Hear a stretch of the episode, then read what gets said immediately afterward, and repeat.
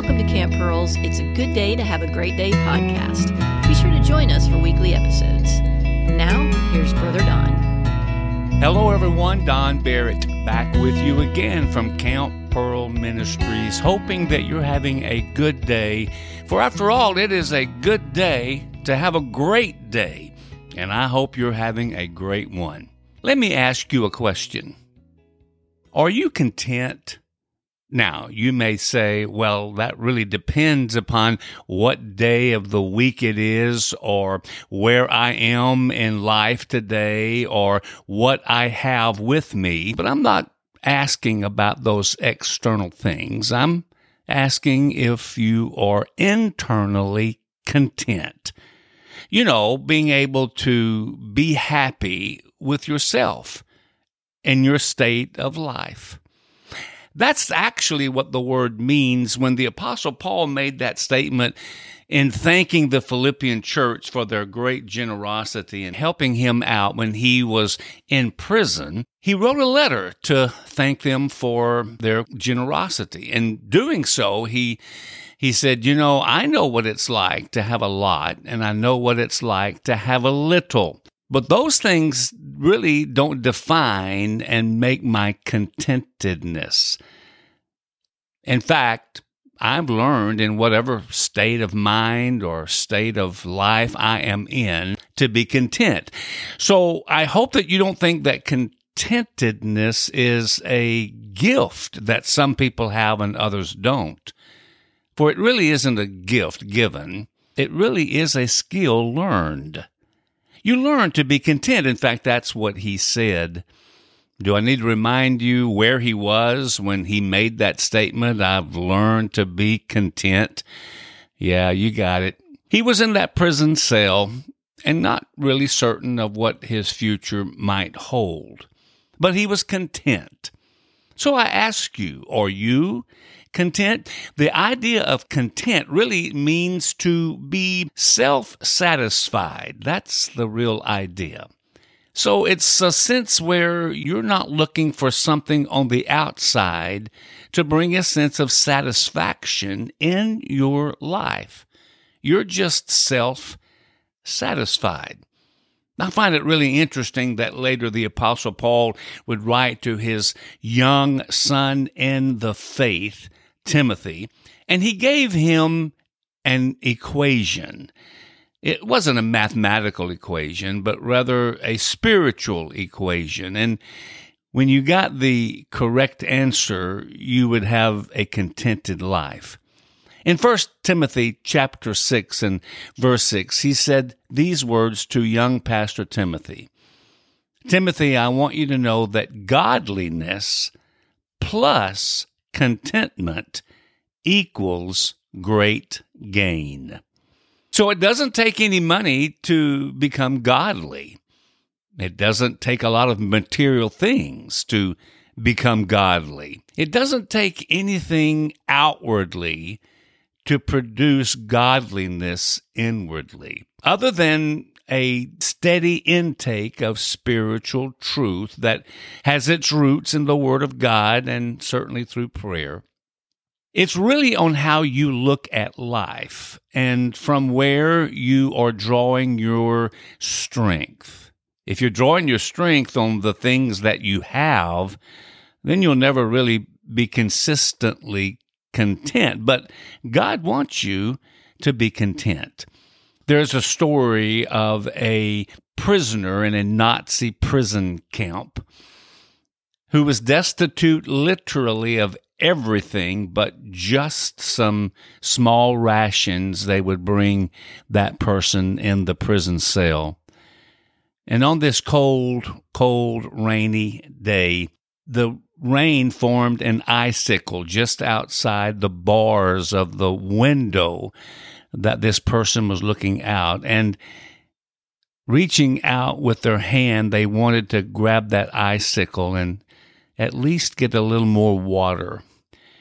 And just as they did, a guard happened to walk by and just tapped that icicle and it fell to the ground. And the guard looked with a smirk on his face and said, You don't deserve that.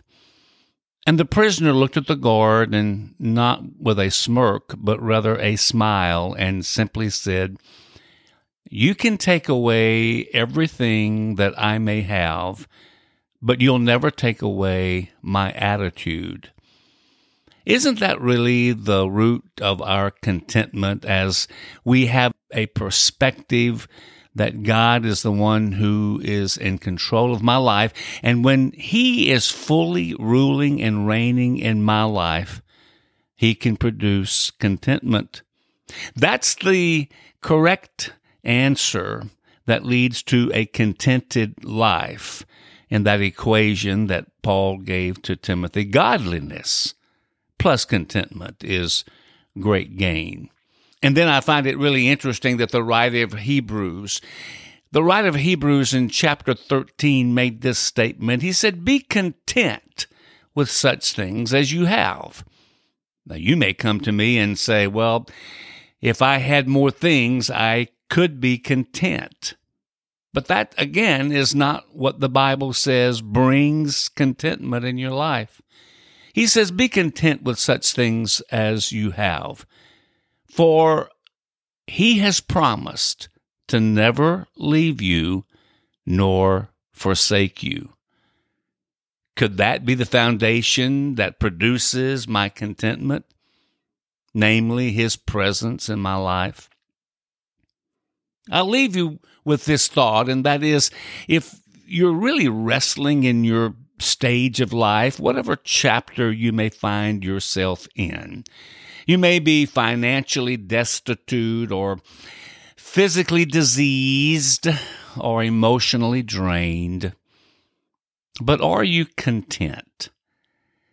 I want you to know that regardless of those external circumstances, if you have the person of Jesus by his Spirit dwelling, resting, making his home in your life, you have everything it takes to be content.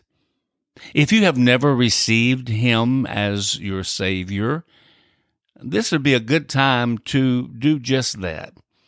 To recognize your need of Him, to recognize that apart from Jesus, you are separated from God, and that Jesus and Jesus alone can remove that sin barrier that separates you from God, and in its place give you His perfect and complete righteousness that brings about a sense of contentment, of satisfaction.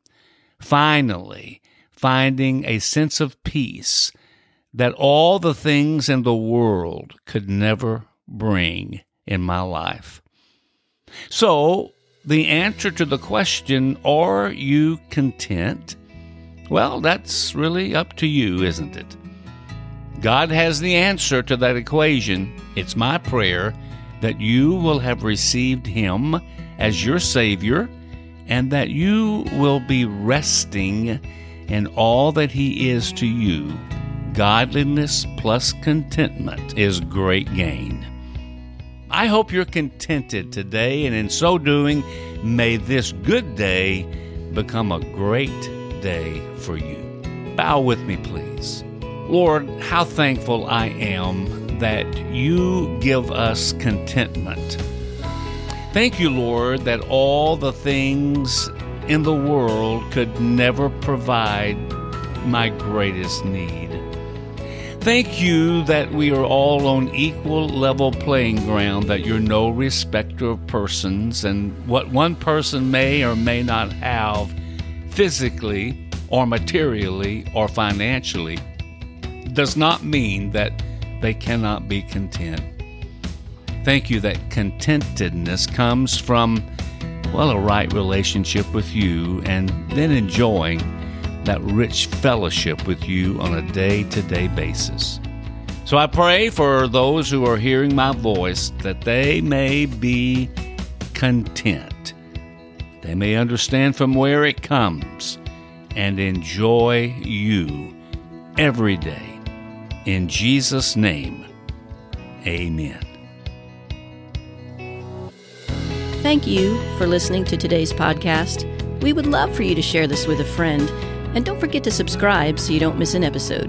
To learn more about Camp Pearl Ministries or to help support this podcast and other gospel outreach, visit us online at camppearl.com. We pray you have a great day today, right now, in the life only Jesus can give.